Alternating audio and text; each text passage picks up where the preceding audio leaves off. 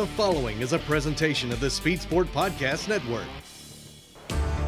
This is the premier podcast for late model dirt track racing. This is Forward Bite. From the Speed Sport Podcast Studios, powered by My Race Pass, here's your host, Kyle Armstrong. Welcome back to another edition of the Forward Bite Podcast here on the Speed Sport Podcast Network, presented by My Race Pass. It's year 2023, and we're back here in the studio. It's been a little while. We took some time off for the holidays and everything, and uh, really, the hol- you call it the holidays. We were all so busy going in every, every different direction possible, and it was it wasn't really much uh, much laid back time for either one of us. So No, I mean, that, since our last show, I've been. You think the race season slows down, but it really doesn't. I mean, I had I had to go to PRI for a week. I went to the Snowball Derby, and then you know Christmas comes around, so it's uh it's been busy. And then come back to 2023, and race season is here. it's here, man. It's on top of us. Man, it's been it's been busy at work. Everybody uh, sending their stuff in to get ready for this year. We got racing going on. Started this week. Um, out in New Mexico, we got Chili Bowl going on. It's just it's here. Yeah, no doubt. We've uh, we've already seen some pretty good racing over the weekend.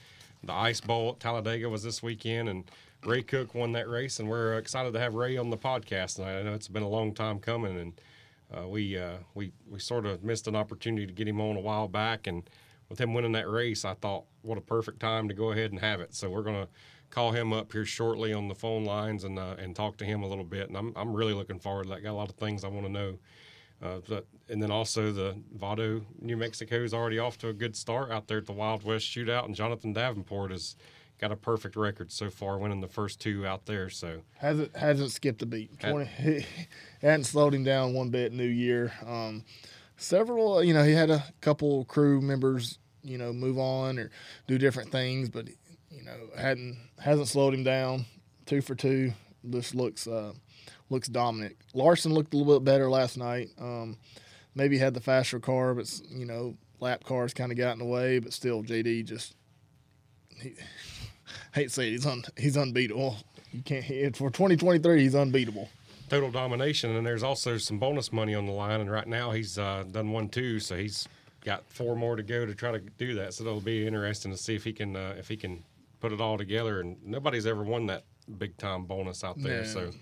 If, if anybody's going to do it, I hope he uh, can do it just to prove everybody wrong. No- Yeah, Nobody he- thinks it can be done. Yeah, he right. now- I mean, he's the only one that can do it now, and um, but I mean that that track. I mean, the past two nights were two totally different racetracks. Um, you know, from night one to night two.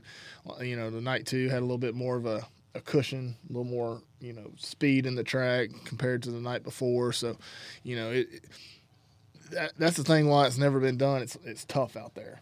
You got a lot of good guys out there and different track conditions. So, but I mean, if anybody's going to do it, I, I, right now I think JD's about the about the only one that you know that could possibly do that in, in the sport. Larson gave him a run for his money last night there, and that was a heck of a good show uh, for sure. If anybody didn't see that, look up the highlights. That was that was already a race of the year candidate. Larson gave him all he could handle, and uh, I don't believe anybody ever led a lap except Jonathan there. So he he held him off and never. I don't think anybody else ever led a lap. No. but it was. It was. If it you was, looked at their box score, you would not think that was much of a race, but No. it was a heck of a race. Yeah.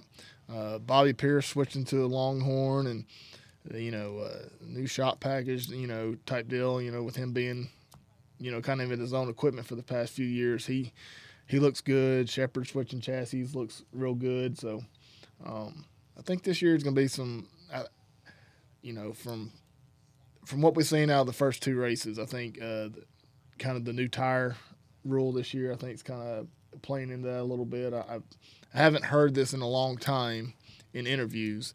Is I went with a different tire choice than somebody else out there. So to me, that that's always part of you know who who comes and who goes. You know, yeah, you're right. I've I've noticed that too, and that's pretty interesting Yeah. to hear. So, what are the tire choices that they've got? So out there, I looked at it. I wanted to look because you know, like I said, I that's the first time I've heard that in you know, you know, a couple years now. Um, as far as you know, hey, I went with a different tire. So I looked it up today, and it, it looks like they're using the, you know, they got four compounds: a one, two, three, and four. which is you know a 20, 30, 40, or you know, or 10, 20, 30, 40.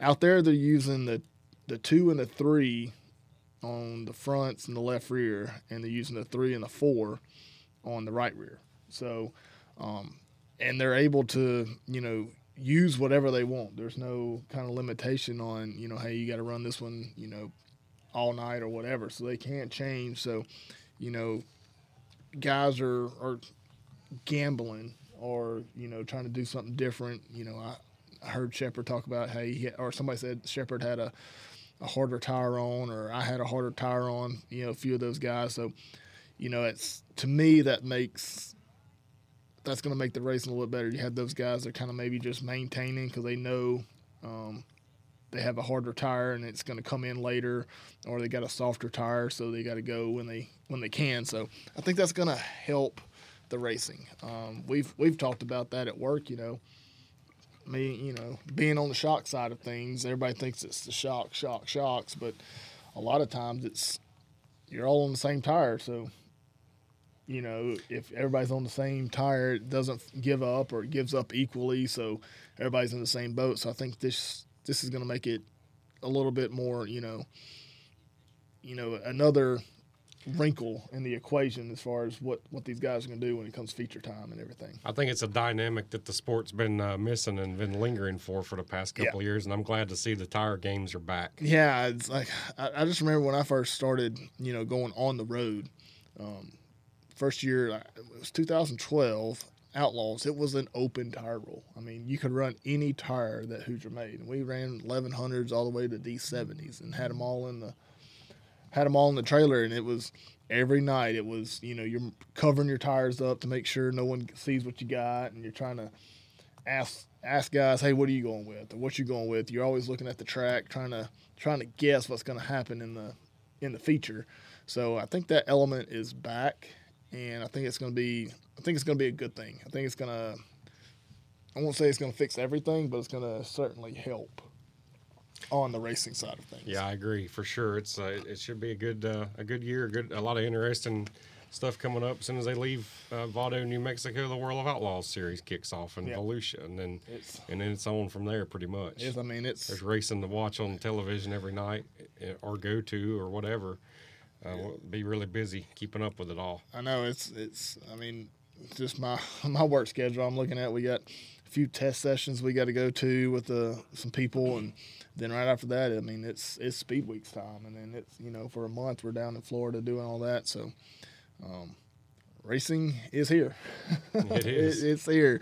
So I'm looking forward to it. I, I mean, if the past couple nights at Vado, if, if that's kind of an indication, which that track out there is, they they've got a, they, I don't know, that track is just races really well.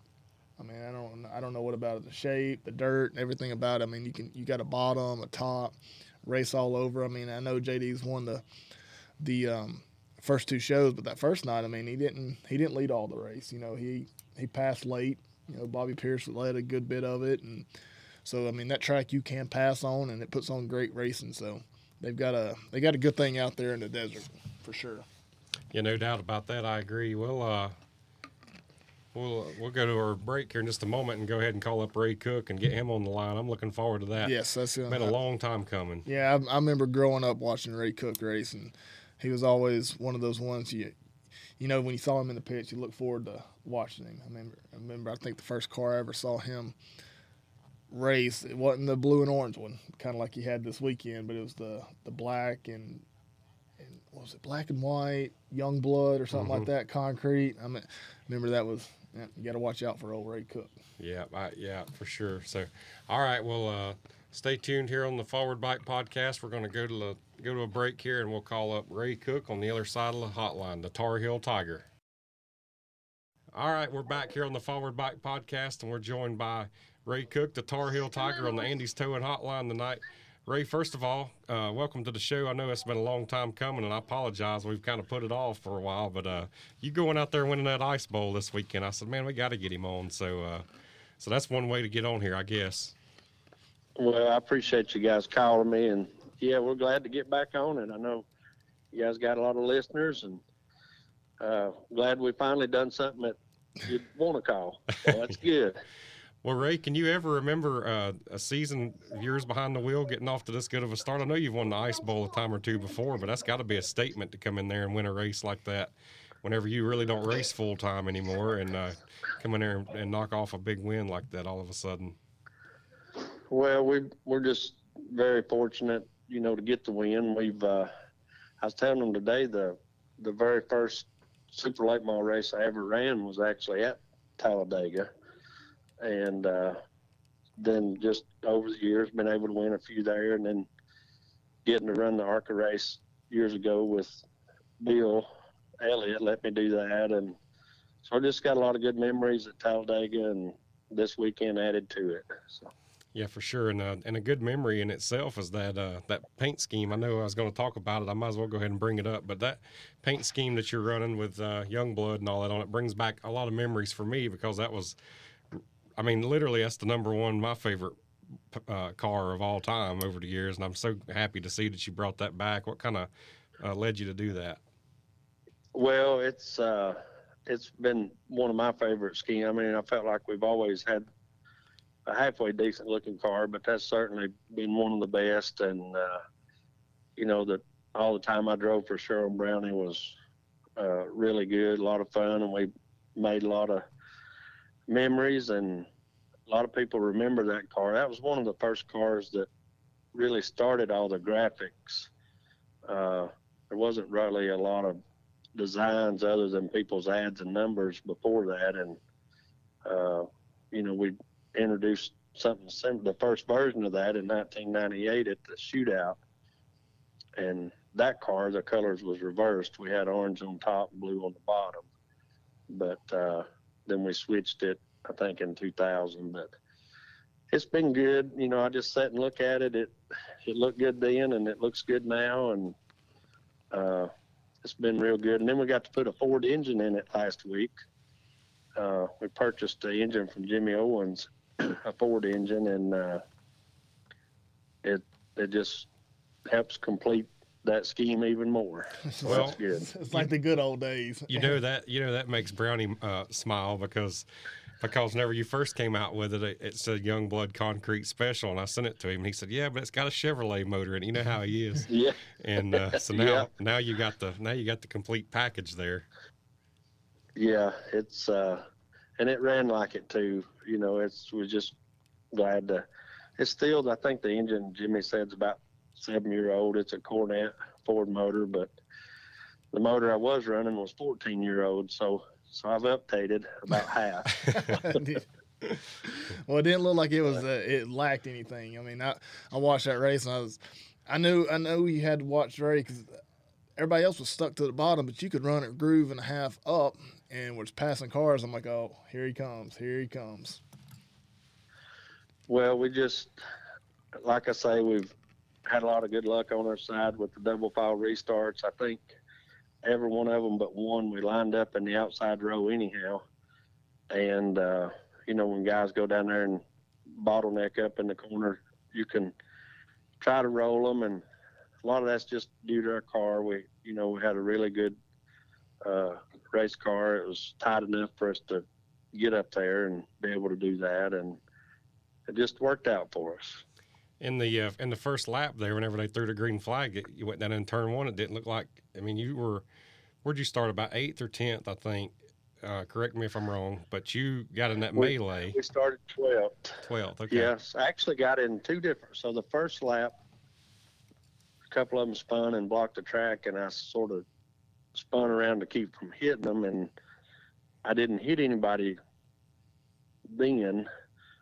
Uh, and then the second one, actually, I got up to ninth, and I was tucked right up under Booger Brooks going down the backstretch, and I guess the five car clipped the Uke tire and spun in front of Booger, and he moved to avoid it, and I had no idea the five was sitting there. So, but he actually rode up on her nose, and it actually bent the carburetor stud that holds the breather on, and uh, knocked the fenders in against the tires. And we pulled in and was able to get the fenders up, and just real fortunate that the carburetor stud didn't break, and uh, so we ran it the rest of the race with the breather on a little bit crooked. But just you know, when it's your day and you can dodge stuff like that, it's just meant to be. And good Lord blessed us with a, a fun evening. I agree, and I and I and I should know better than this, but I probably counted you out after both of those two situations happened. But uh, man, just you you hung in there and got the job done and got the win, and that was so awesome to see. Experience, experience led him to that win.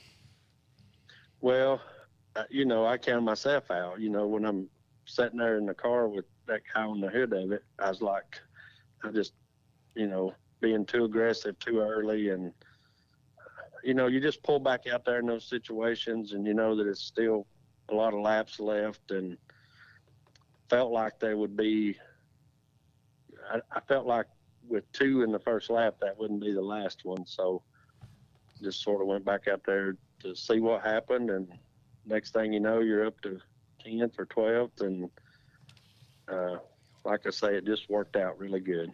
So, uh, so you, so you, uh, you're a sales rep for American Racer, and I assume you were running the American Racer tires there that day, and a lot of, a lot of tire issues were happening from Hoosier. It looked like, and uh, do you think that might have been a been a reason for your uh, for your long-standing uh, being being able to be there at the end?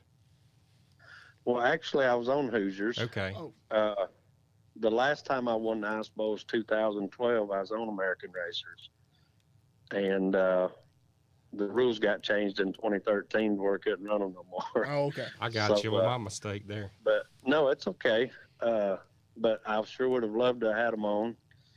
Uh, but actually, the tires I was on was uh, when I got that engine from Jimmy. I got some used ones from him, and, and I got some from Richard Austin, and then I.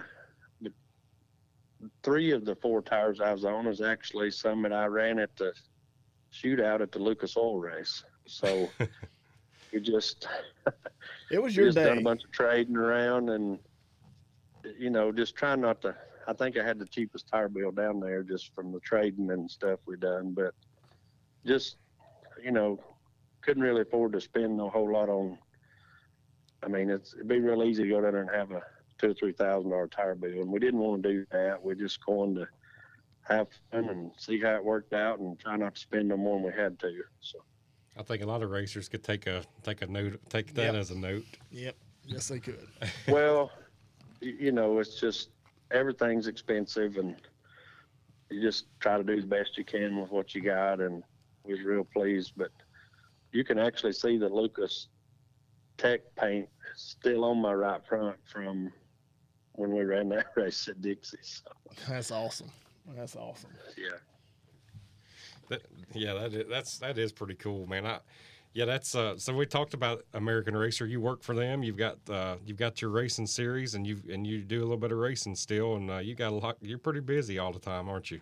And you got a racetrack to run there at uh, Brasstown. yeah, and you know, American Racer does a good tire. Of, I mean, they they provide everybody an option. I mean, obviously you can win on either brand, just like you can different brands of cars or shocks. Um, but some cost more than others, and you know we're just our overhead's not quite as high, and we're we can give people an option when the tracks will let us to save the guys money. And you know if you got a open account and money's no object, then you know we don't really help that much. But if you need to race your tires more than once or twice, then I got guys that run, uh, think nine races on a right front tire with the Blue Ridge Outlaws, you know, and their tire rule. Um, get four or five races out of a right rear. So it just helps guys that race longer. And you're right, we are busy with the series. Uh, we got a good schedule with the Southern Nationals this year. I think uh, 24 races and I'm working on the Tri County schedule right now. So uh, don't get to race as much as we want to, but I think last year I ran 11 times, and uh, I told them in Victory Lane, I said that you ought to not even own a car if you can't run it more than 11 times. but, but anyhow, we're proud of the cars we got, and Joe Denby has allowed us to have these cars, and we've been together for a long time. And if it wasn't for him, I probably wouldn't even have it. But anyhow, between him and Vincent Sims and uh, Mike uh, Kotzman Trucking, just the people that help us is really the reason we can go do it. Well, you know, I'm glad to see you get that win down there this weekend because you, uh, like you just said, you don't race a whole lot anymore, and I think a lot of these young kids that are winning races in your in your tours probably don't even realize how good of a race car driver that you are and were at one time before a lot of them kids were even born. So, I think for you to come out there and win that race that weekend, this weekend, I think that might have said, "Dang, old Ray still got it." Well, it tickles me every time Ronnie Johnson wins a race, or Dale McDowell, or Billy Moyer, or some of them guys, you know. So it, uh, and there's some others out there that could still do it if there's racing. I mean, I think Skip won a couple races last year, and I talked to Marshall. We was doing a test a couple years ago. You're like this. Shane Clanton and Mike Marlar was there testing, and they tested for three or four hours, and Marshall got in the car at the end of the day and went a couple tenths quicker than both of them did. So I thought that was funny. So, but uh, you know, just been fortunate enough to do it, and there's uh, I'm not in shape to go race like I'd want to, but we still love doing it. Yeah, absolutely. Well, talking about your uh, your series, you got the Southern Nationals and you got the Spring Nationals, and and is it is it the spring and, and Southern Nationals is all you got now, And then the or, fall or do you have a fall Nationals? Yeah, we I I done away with the fall last year. Okay, Uh, just there's a lot of racing. You can tell by looking at the schedule. There's plenty of options for racers to do, and I've always liked doing like two, three race weekends.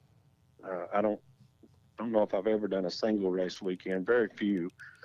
Um, but you know, when they kick that football in late August, early September, it's harder to get Friday, Thursday night races. Yeah. And uh, and I like to watch football as much as anybody. Don't get me wrong, but it just it just becomes more challenging, and so I just felt like for now it's best to leave the fall national sort of idle and and focus more on the spring and the and the southern nationals. So, now when you started that deal, did you ever think it would be as successful as it is now? I mean, everybody know. I mean, everybody goes into something wanting it to be, Uh, you know, really good and, and continue for years after years. But you've you've created a, a nice little series down here in the southern area for a lot of racers who you know don't have the budget to go run a, a national tour or travel out you know travel out their area a lot. And you've you've created something quite special down here. you know, when you start, you never know what's going to go into it. I mean, our goal was just to do it one time and see what happens, you know. And Keith and Tater Masters was really the instrumental ones behind that. Uh, they, you know, being from Indiana, I was familiar with the Summer Nationals or UMP, and they's like, why ain't anybody done that in the South? I'm like, I don't know. And so we just sort of talking. Next thing you know, we had eight races booked, and we got seven of them in, and we just went from there. And the spring nationals come about. Just looking at schedules, th- there was two years in a row that there was four weekends empty that nobody was racing, and uh, just got to looking at it. I thought, well, you know, maybe we could do something on those four weekends, and and it worked, and we just sort of went from there. So, but we're very proud of it, and you know, the drivers and the fans is the ones that's made it. I've just been the one to try to organize it, but but them supporting it and Schaeffer Oil and Sunoco and just all the different chassis manufacturers, shock companies. I mean, everybody's supported it, so it's been good. You talk about all the guys supporting it. I mean, uh, you've in a roundabout way, your series has created some of the best drivers that, that are around the country right now. I mean, it's no joke what uh, Jonathan Davenport's doing right now. And and by the way, you and Jonathan Davenport are the, are the only drivers that've got wins in 2023 in the super late model, and y'all are basically neighbors down there. So Uh, I know he doesn't live in Blairsville anymore, but that's I mean he basically cut his teeth in your area, and uh, you had to put up with him a whole lot on your series and on the racetrack too. So it's got to be pretty cool to to give racers like him a platform to, to get started and, and cut their teeth. And uh, and I guess with that being said, what uh, what are some uh, maybe, maybe name a couple, two or three drivers right now that are running your series that we all ought to have an eye on? Well, you're right. I mean, uh, Jonathan and Chris Madden and Overton, um, they've all three, you know, got multiple championships for that deal. And that two weeks in the summers, if you look at all the racetracks, you go from Screven to Wytheville, Tazewell. Uh, there's always some slick tracks in there. Back in the day, it used to be Cleveland or Winchester, Tennessee, or Duck River, and now it's Senoia and Swainsboro with the new dirt. So there's just so many different combinations, and you know the deal in the Midwest with UMP Summer Nationals. There's about two different style tracks there, but that's about it. They're mostly all about the same. And with this two weeks here in the summer, you really see a lot of different faces and conditions, and it I think it does help to be able to do it. And, you know, there's several right now that's learning. Uh, I think Carson Ferguson probably turned more heads last year than anybody. Uh, and somebody that sort of broke out with his new ride, Kenny Collins, he's getting some opportunities that he didn't have. And he, Kenny made a lot of gains last year as well. Uh, so there's there's more than one for sure, but Carson, like I say, winning that spring nationals championship, really done a good job. And Cody Overton is another one. I mean, he's ran good there with Coulter's car there a couple year ago, and I think if he can get the right opportunities, you know, you look at Ashton Winger. I mean, there's a lot of good young guys that are out there. The sport's definitely healthy. Yeah, for sure. You've got to be proud of what you're uh, what you're a part of right there with giving all those guys a platform to race on. Let me uh, just pause for a minute. We're going to take a quick break here on the Forward Bite Podcast that you're listening to the Speed Sport Podcast Network, and we'll be right back.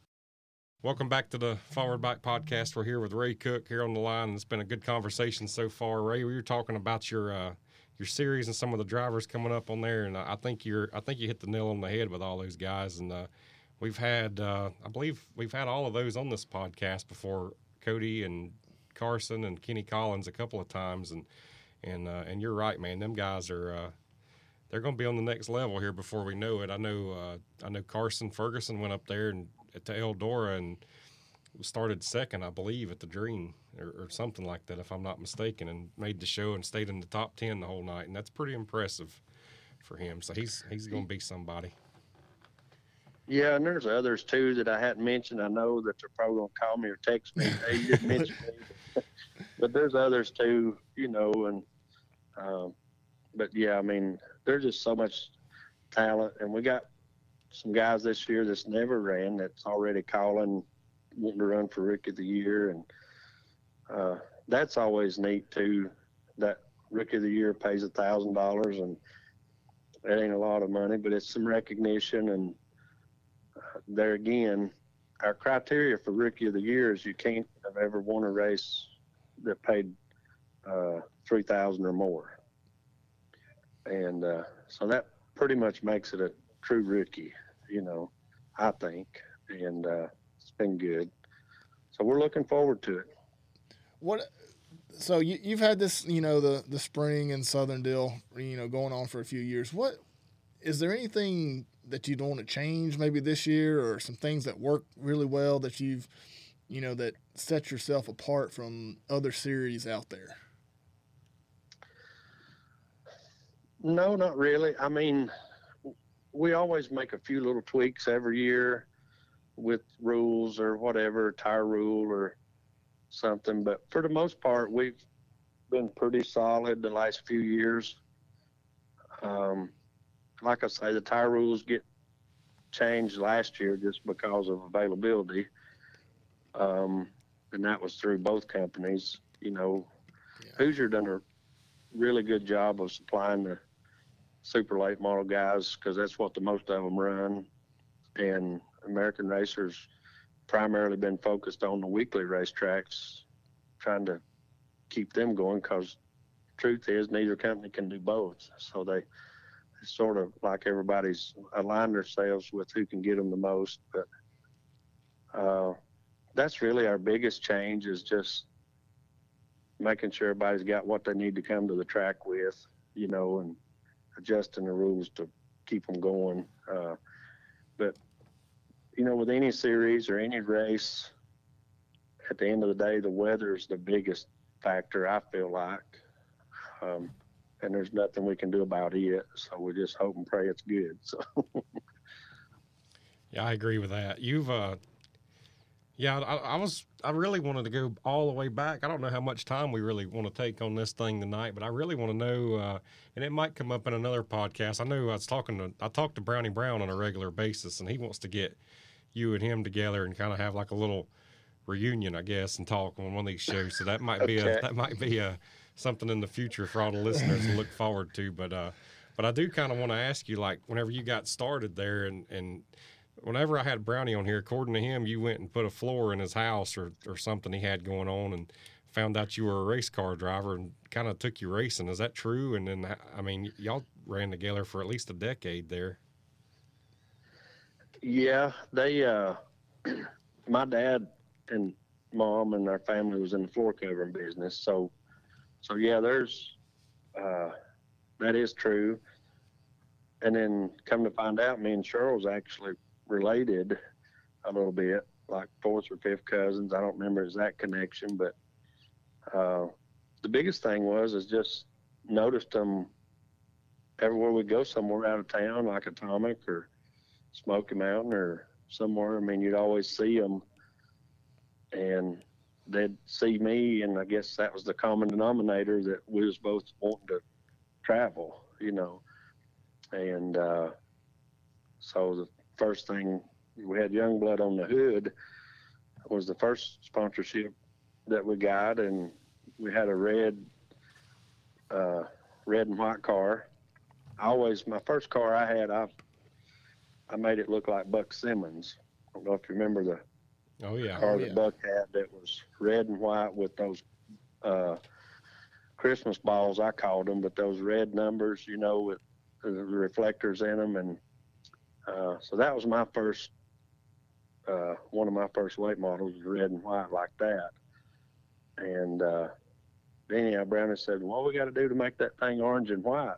Because all their concrete trucks was orange with white drums on them. And uh, I was like, well, if it's your car, you can make it whatever color you want to. you know? so, so we sort of went from there, and and next thing you know, was buying a car, and then we got an engine, and and it just went from there. But it was a, a good run for ten years, I think. Yeah, that's what I was thinking. And and y'all just I guess give me a couple of uh I mean, we could talk about it all day, I guess, but just maybe some of your early memories of going and running a couple of them Hav-A-Tampa races to start with, and were you like a fish out of out of the water, or, or I mean, you did you pick up on it pretty quick and uh, and run with them boys? Man, we was definitely a fish out of water in, in a lot of places, and still would be if we went to some of them, I'm sure. Uh, but you know, just the logistics of stuff of going and staying. And I remember the first time we went to Brunswick, we had our open air trailer and the cat daddy, Clint Smith, he come up to us. He said, look here, cat, if you're going to travel, you can't have an open trailer. You know? Yeah, I said, yeah. well, we don't have one.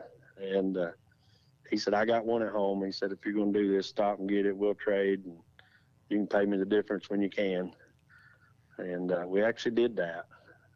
And uh, so, you know, just people like Clint and Freddie and Skip, uh, all those guys just helping out people. And I still see that today, the, the older guys helping the younger ones, you know. And, but was definitely uh, a lot different than Tri County, that's for sure. Yeah, you were you were part of an uh, of an elite fraternity there in a way. You had uh, like you mentioned Freddie Smith and Skip Arp, Steve Francis, Rick Eckert, and all of y'all were uh, were a traveling road show there for at least a decade, and it, and Dale McDowell and the list goes on. But I mean, that had to be a lot of fun. And I mean, y'all were y'all were competitors in racing, but I know y'all had a lot of fun traveling and stuff too.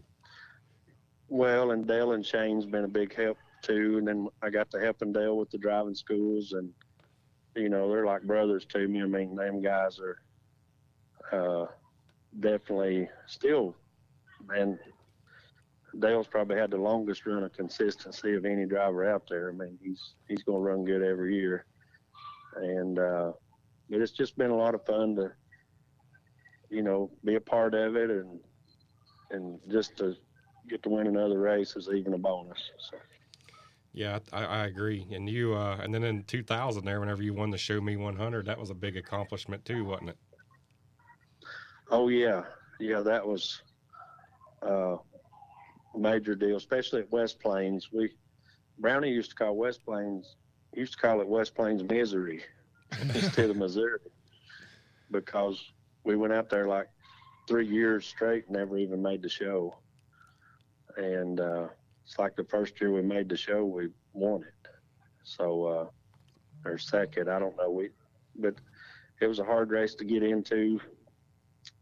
Uh, back then, they ran six heat races and had 20 cars in each one, and, and that's not really uncommon from today. But the the harder part was they ran six consolation races, and they only took the winner. Yeah, and they was twenty laps apiece. And uh, I ran second in the Conti two years straight. Once to Ronnie Johnson, and once to that I think his name is Dick Phillips, out of Indiana Brownstown. So. Um, just hard shows to make. I always said it's easier to win than it was to make, and still that way sometimes. Uh, speaking of West Plains, I'm that's one track I miss out, on, on a national scene like that. That place always was super racy, slick from top to bottom. It had to be a, a fun track to race back in the day. It was. It was difficult, but you know we just kept working, working, and finally got to where we could go around there, and uh, it, it was really fun. I'd go back in a minute if I could. I Michael Rigsby will tell you if you talk to him. I've mentioned to him multiple times about we need to get a flow race there. Exactly. Yeah. Well, you need to you need to stay on. Yeah, you need to stay on him about that. Yeah. That's but, that's uh, another thing you've got on your on your agenda that you do. I forgot about that too.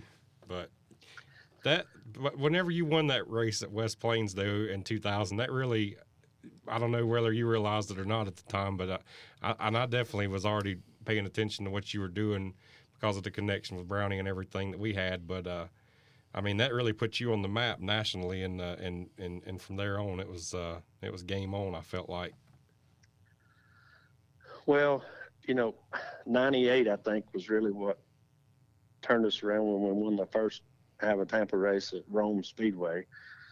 But uh, definitely that deal at West Plains was huge, and you know, it was a hundred lap race, and uh, I think we was three wide with Terry Phillips and Davy Johnson. You know, it was like fifteen or twenty to go or something, and uh, a lap car separated the three of us.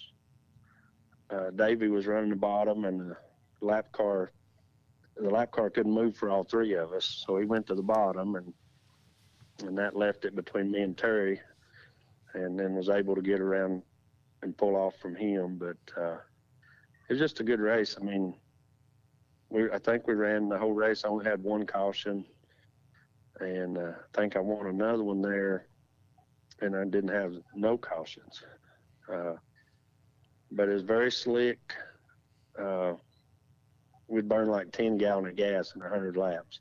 I mean, you wasn't using no no fuel, you know, just easing around there. Yeah, I, th- I, think that was that was that was one of the first races. I grew up in Alabama, North Alabama area, and that was one of the first you know crown jewels that I ever went to was West Plains, and I, I fell in love with the you know there. I remember you know watching you there a couple times, but I guess I really remember you. As, I always raced at the the Bama Bash down at Green Valley. I, I remember you were always good at that racetrack. Yeah, we liked that. Uh, Green Valley was another good racetrack that we hated to see go. Uh, but Dennis Harker and those guys down there always doing a good job with that. And uh, like I say, I hated to see it You know that go, that track is a but we had pond a lot of good luck there. yeah. I don't mean to Yep. change your subject, but that place is a pond now. If you look it up on Google Earth. It is. It's a pond with some houses around it. I Yeah. heard. Yeah, but yeah. yeah, but it it was a good track and wasn't too far away from here. You know, it's about an hour below Chattanooga, so it wasn't too far for us to go. So. So, uh, you know, your your racing career speak, uh, speaks for itself. But um, you know, you've raced for many years. What what's the biggest change you know that you've seen? You know, if, once you started racing and traveling to to now, you know, turning into promoter. What i- what has the sport changed in your mind? Good, bad, or indifferent? I think it's good. I mean, I think technology has come in faster than than we could accept it. You know what I mean? It's but I mean, just the cars are so good. They drive uh, so easy compared to the older cars, and there's so much grip available.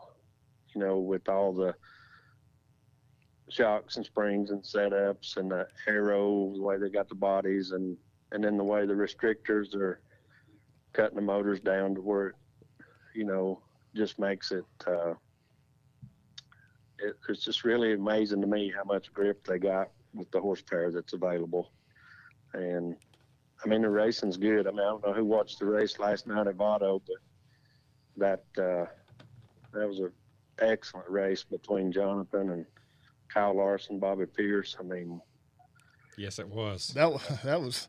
I know we've- that's the third race of the year, but I mean, my goodness, that's I mean, race of the year already. I mean, it's it's a candidate for it, you know, and I hear all this stuff about Droop Rules killing racing, and I mean, well, if that was affected at any last night, I couldn't tell it, but you know, it's it was it was a good show for for sure. sure. I think I think the racetracks dictates and the the tracks and the tires and the weather dictates our wet racing.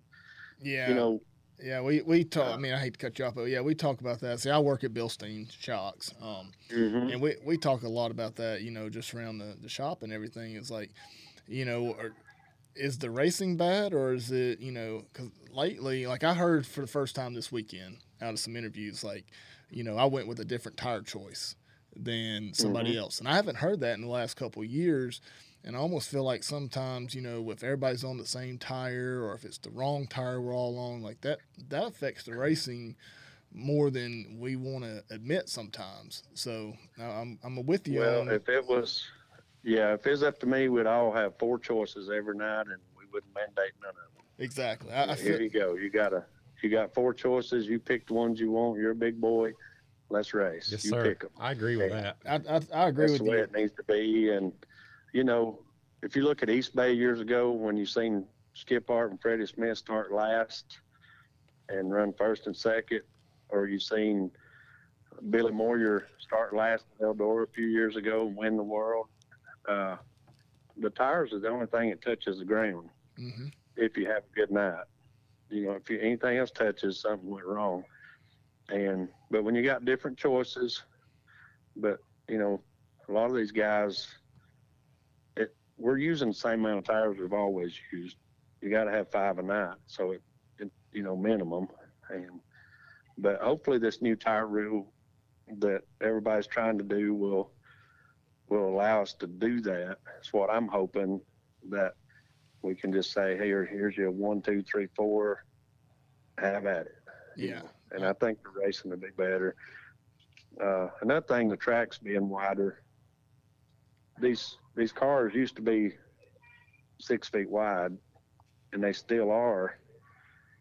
But they race like they're 18 foot wide because they're so crooked. hmm So a track that used to be 40 foot wide, if you lined up three cars, six foot, six foot, six foot, they had plenty of room. Well, now when they go in the corner, you got to calculate basically 20, 20, 20. So the bodies are built so crooked. You really, if you ain't got 90 to 100 feet of racetrack, it's hard to have good racing. Yeah. And that's what I done at Tri County is just widened it, kept widening it, widening it. And some people don't have the room to widen it, but I would encourage anybody that they've got an infield they ain't using for nothing to turn that motor grader left and make it widen. Here we go. We're going to take a quick Yeah. break right here, Ray. We'll come back and talk a little bit more about driving the motor grader here on the Forward Bite Podcast. okay.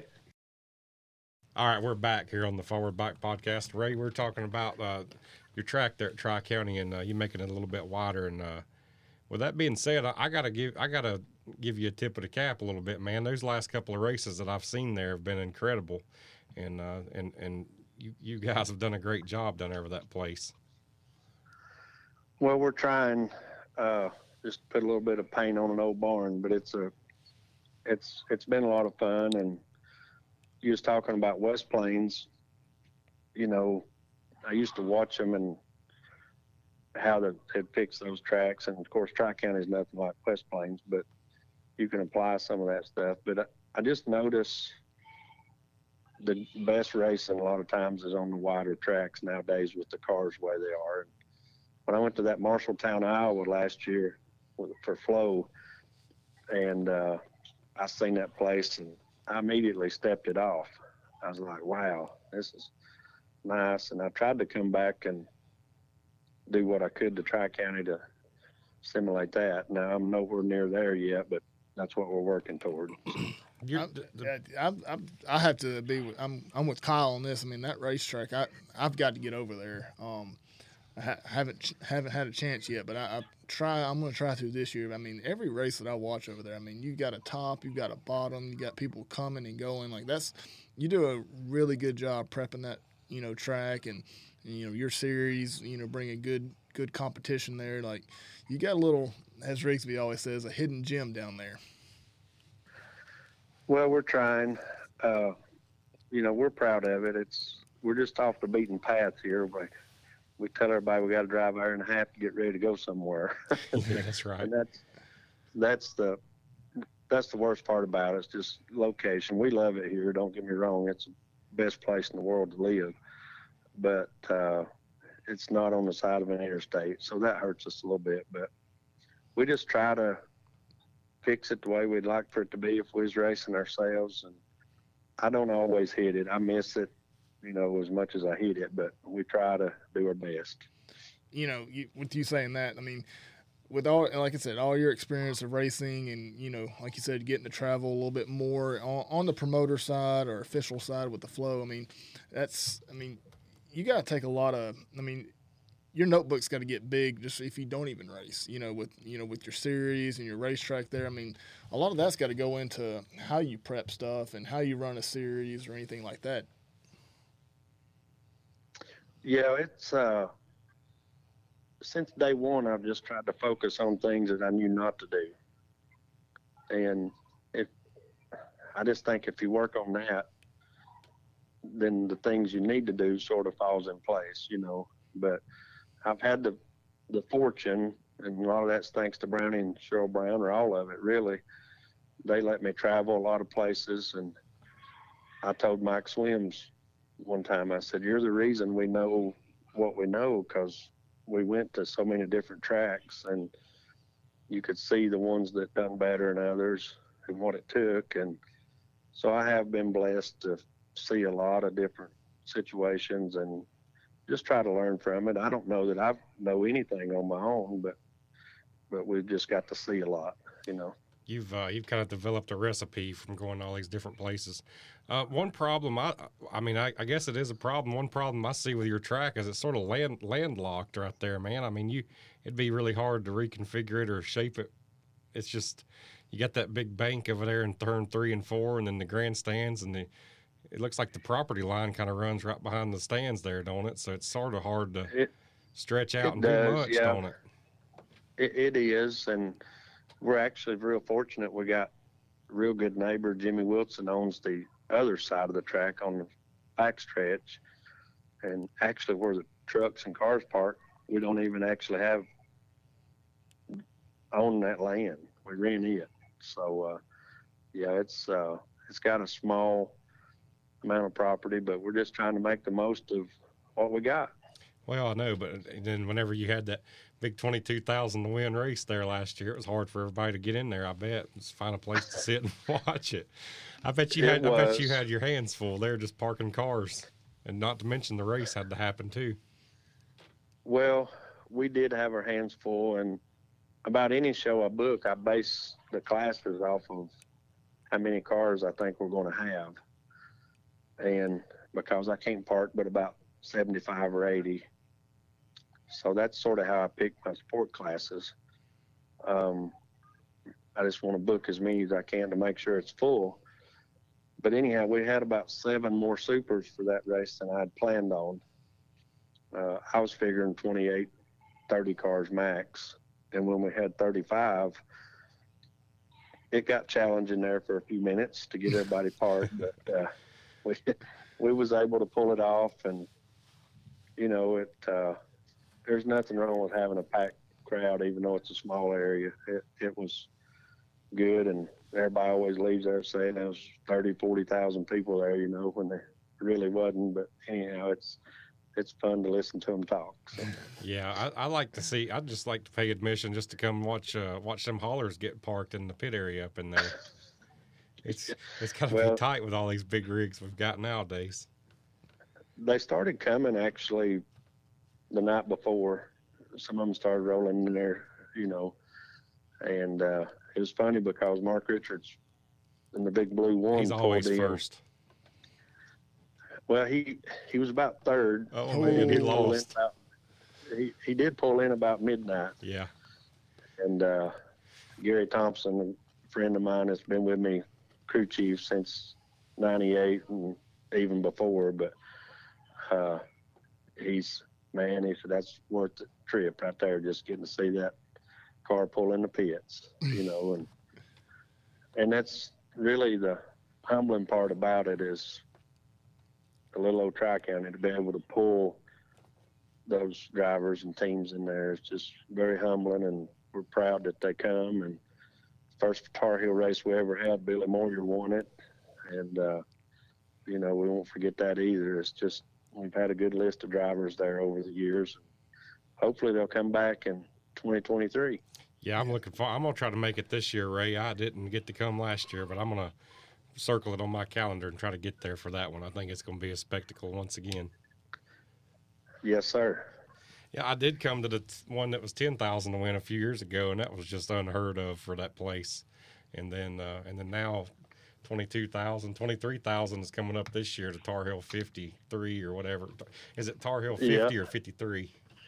It's your Well, they're wanting to make it to 53 this Yeah. year instead of the 50, but there's a there's a story behind that too. Everybody thinks that was three laps was for my number, uh, and that's good too. But really, I done it for Clint Smith because Clint always said if he had two or three more laps, he'd have won the race.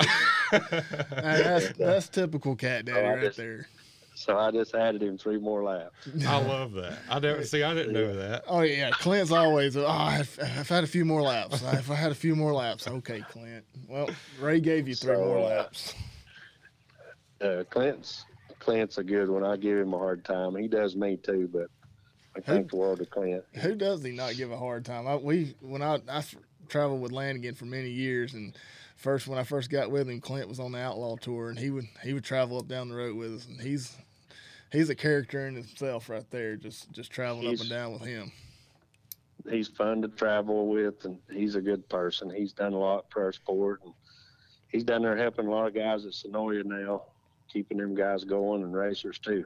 Yeah, he's he does a lot for them guys down there with his little um. What's he, he sets up race cars, puts bodies on. I, I think he just works He's on the probably race. busier now than when he was on, Oh, on the road. yeah, he is. He's, he's got a good little thing going down there for sure. Well, well, Ray, you kind of mentioned it there a minute ago. Before I let you go, I we got to ask about the droop rule. I mean, that's kind of changed the sport, and you I don't think you intended it to be that way, but it's man, there's there's a lot of there's a lot of love and hate about that thing. And what what do you kind of make of it? I don't think it's hurting the racing. I just think I guess what I'll say is uh, I don't I don't mind it at all. I don't think it's hurting the racing. I just I don't know about the penalty sometimes. Seeing some guys get thrown out of some of these things for a couple of couple of uh, quarters of an inch or something on a tape measure. But other than that, I guess it's uh, I don't I don't I don't have a problem with it. Yeah, I mean it's it's doing what it was supposed to do. You know, the the whole intent of it was to keep guys from turning over. And of course, I've been accused of everything under the sun for for doing it. You know, but but really, the John Persley wreck at Swainsboro was the tipping point for me to try to do something and we didn't just do that overnight. I mean, I spent about six months trying to figure out what to do, and it was a cheap rule. It didn't really cost nobody. I mean, it's just a seven dollar piece of chain at the time. I think now it's probably twelve with the elevation of things. But anyhow, just that's the whole intent behind it. Is to these cars is getting way up in the air and sort of like a restrictor plate at Talladega with NASCAR. You know, they had people going up in the grandstands and they had to do something and you know they ain't no telling how fast they'd be going now without restrictors and there's no telling how high these cars would be with without the the droop you know. Uh, main thing we just got to keep guys coming back week in week out. And it ain't a perfect fix. Like it won't stop one from turning over completely but it it does slow it down, and it's like a fire suit. You know, Yeah. you have the fire suit on, and you still get burned up if you ain't careful. But it'll give you about two minutes to run as fast as you can, and uh, you know, if you're on fire, you can go a long ways in two minutes. And speaking of that, you were one of the first series to implement the fire suppression system in your cars and give everybody a weight break. So I think that was a good safety innovation for sure. Well, we did. I, Lucas actually done the suppression system, but but we did give him a weight break for a fire extinguisher by itself. You're right. And you know, all these series have done the the best they could. You know, everybody's tried to work together, and you know, everybody does a few things a little different. Uh, I tell everybody, I use my wife for example. She teaches third grade in North Carolina, and they all get the same book. But I'm sure if you go into different classrooms, it gets taught different ways. You know, Yeah. but That's a good way But- to put it.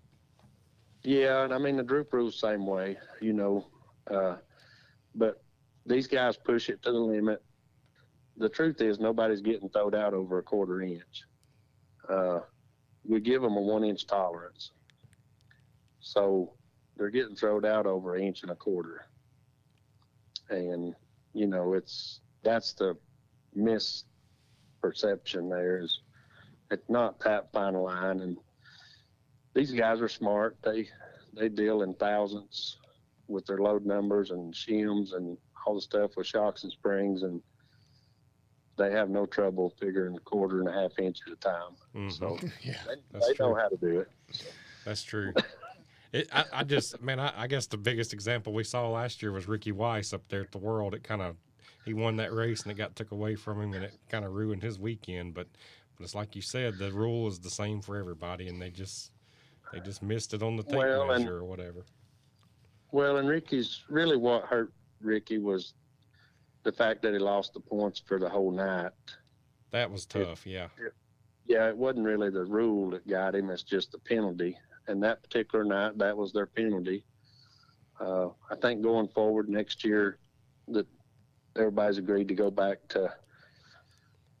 I think now I can't speak for them, but I think if you that happens this year, you still get scored with 24th place points. Which, if he would have got that last year, he would have still been able to had a shot at making it through the B main. It's when you when he lost the points for the whole night is really what buried him. Yeah, I think that's kind of what I. I think that's kind of what I meant when I asked the question. I just, I guess I was just saying I don't think the penalty fits the crime on some of those scenarios, and and I think you, we both cleared that up right then. So Well, and it's a I'm gonna tell you it's a it's a learning process from year to year because the evolution of these cars change. These guys, I mean, there's hundreds of people out there, manufacturers, Bilstein, Penske, I mean, Integra, all these people, Longhorn, Capital, Masterbuilt. I mean, everybody's working to go as fast as they can. And, uh, you know, what's working today may not be even around next year, you know, so it's just always changing. I mean, it's a learning process, but you know, I asked right. Ricky after that. I asked Ricky after that because the weight rule is twenty three fifty, and uh, I asked him. I said, "How much does your car weigh, Ricky?" He said, "Well, it's twenty three eighty, eighty five. I said, "Well, why don't you have it twenty three fifty one or fifty two? You know, That's a good point. I mean, you know, you got to figure for allowance, and Ricky's done a good job. I mean, he he's just like the rest of us, just trying hard as he can, and uh, there is some variables out there with depending on who's doing what. But at the end of the day, everybody's got the right intentions. Uh, the main thing about the whole deal, from my standpoint, was just keeping them guys as safe as we could possibly keep them. I agree with you. I think it's done. I think it's. I think it's been good for the most part. I think we've. Uh, I think we've seen a big a, a big change, and I think the, we talked about the tire rules coming out, and I think we're on the right track here right now. If we can just keep everything going. I do too. I think our industry's strong. I mean, the racing's as good as it's ever been. The crowds are good. You know, when the weather's good, the crowds are good, and uh, we've got a lot of a lot of uh, attention on us right now. You know, from all the live streaming companies, and uh, when you got people like Kyle Larson running with you, you know, a guy that's a NASCAR champion. I mean, it's just it's really good. I mean, that guy could go race anywhere he wants to, and he chooses to race in the sport that we like. That's So, that is really unreal. good. And we're sitting here right now looking at some live uh, feed from the Chili Bowl, and Kyle Larson. Uh, that's his bread and butter, and that's what that's the sport he loves, and it's an honor that for him to come and race uh, super late models uh, for us. You know, it's pretty cool. Mm-hmm. It's really neat. Yep, and it's really good. And like Chase Elliott ran some races last year, you know, and uh, all these guys, you know, uh, I think Chase Briscoe ran a few. I mean, just the, them guys are coming for a reason, and you know, we should be really thankful. Yeah, I, I think, like you said, I think our, our product on the racetrack is is really strong. So, you know, we I don't think we have to hang our head on that. It's it's on, it's a bonus that you know all those big name guys come in and supported us and kind of bring an extra extra light on our sport. So, Yeah, here's a little, here's a little fun fact. I believe uh, I believe Chase Elliott won a uh, race in your car one time, didn't he? He did, yeah, over here at Tri County. Uh, his first dirt late model race was in my 604 crate late model. Uh, in fact, he won two in a row. Uh, the first week he showed up and won, everybody was real happy and thought, man, that's really cool. Chase Elliott's winning. And then the second week he showed up and beat him again. They, then it wasn't fair no more. He's in my car. Then they didn't like it. Fit, so, yeah. yeah, it took one week for the for the wow factor to wear off. So anyway. well, you got you got to call him back up and get him in in the Tar Heel 53. Well, he knows That'd he's be got an open invitation. He uh, he texted me about two in the morning, uh, Monday morning. There on the way, I had just got home from the ice bowl, and uh, he texted me and congratulated me at two in the morning. That's cool. And uh, but every time he texts me, I always end it with, "You know, the keys is in it when you want to come get it." That's awesome. I love it. that's always something that his daddy told me. Anytime we'd see a car bill, he'd say, "Well, the keys is in it. Get in it." You know. Yeah. and uh, and speaking of the, uh, speaking of a key, we got to wrap this up pretty soon. But you you gave Jonathan Davenport the key to the speedway there at that last race, and I thought that was a pretty cool gesture because he's you told him to come on and run with him any run with y'all anytime. Well, Jonathan is as it's amazing the career that he's had and continuing to build on. And you know, he's from there, and the fans really didn't know about that when I was going to do it, but I had nobody complain that the I wanted to do that for our fans and him, and and just let him have that moment. Uh, Jonathan's done a great job, and you know, if you get to, I said that that night, if you get to looking at his website and his resume and what he's done, it's very, very, very impressive, and uh, he's deserving of it for sure. No doubt about that. Well, Ray, one more thing here uh, that I've always respected about you and uh, and still do uh, your your your faith and family and, and, and God comes first with you. You uh, you go to church every Sunday, and I, have even seen you do uh, give out your testimony at some of these races and sing and sing and play the guitar, and that's a that's a talent in itself that I don't know a lot of people know that you've got. So you still uh, you still do a little bit of that. We do, yeah. Good Lord's blessed us uh, to continue to do it, and uh, my youngest daughter now is playing the piano, and, and of course all the girls sing, and my wife. So we've uh, really been blessed, and got a wonderful church that we go to, an Old Fashioned Baptist Church, and it's still strong and doing good, and uh, just really, really blessed to get to still go and and worship, and the Lord's blessed us way more than than we deserve. So.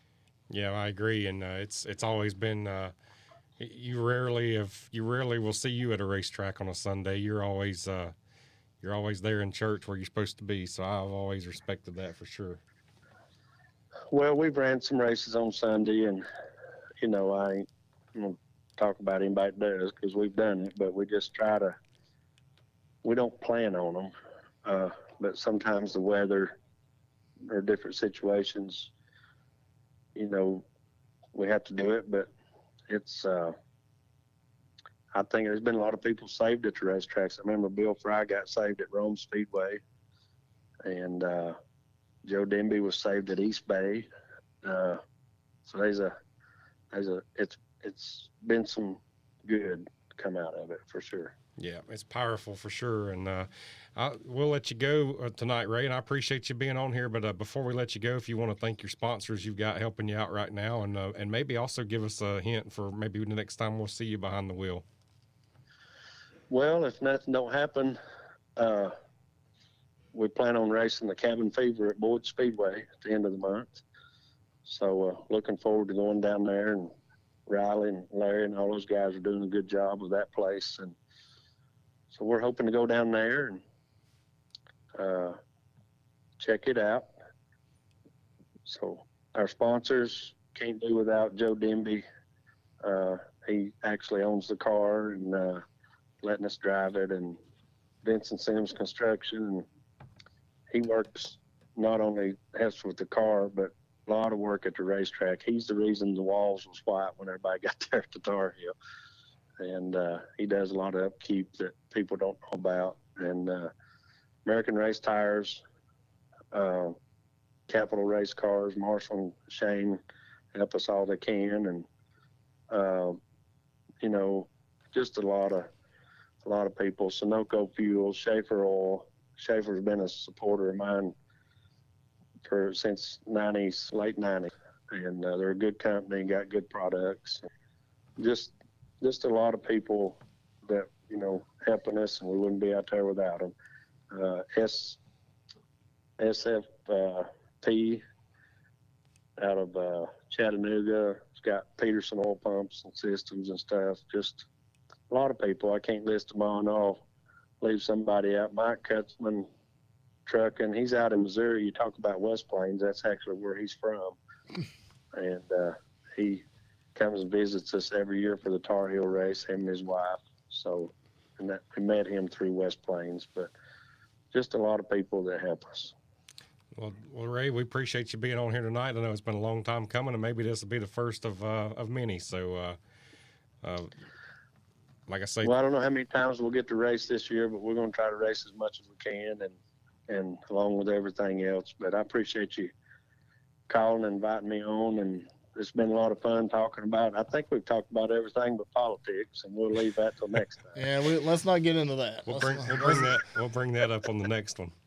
I think I That think sounds good. I think we might see eye to eye on that. We'll leave that up on the yeah, next we'll, one. We'll, Okay. Yeah, we'll leave So- that one for the water cooler. yeah. So There you go. Well, Ray, we look forward to your to your spring nationals kicking off. I'm gonna try to get to as many of those as I can, and uh, we'll stay in touch. And uh, hopefully, we'll see you soon, man. All right, buddy. You All right. guys have a good night. All right, thank, you, Ray. All right, bye bye. This has been another episode of the Forward Bite Podcast in the books for this week. Thank you, Ray Cook, the Tar Heel Tiger, for coming on. Uh, gave us way more time than we uh, than we Yeah. expected, and that was a lot of fun getting to talk to him. So uh, we'll thank Ray for that, and uh, we'll come back uh, next week and try to put another show together for you. Come on back and see us then.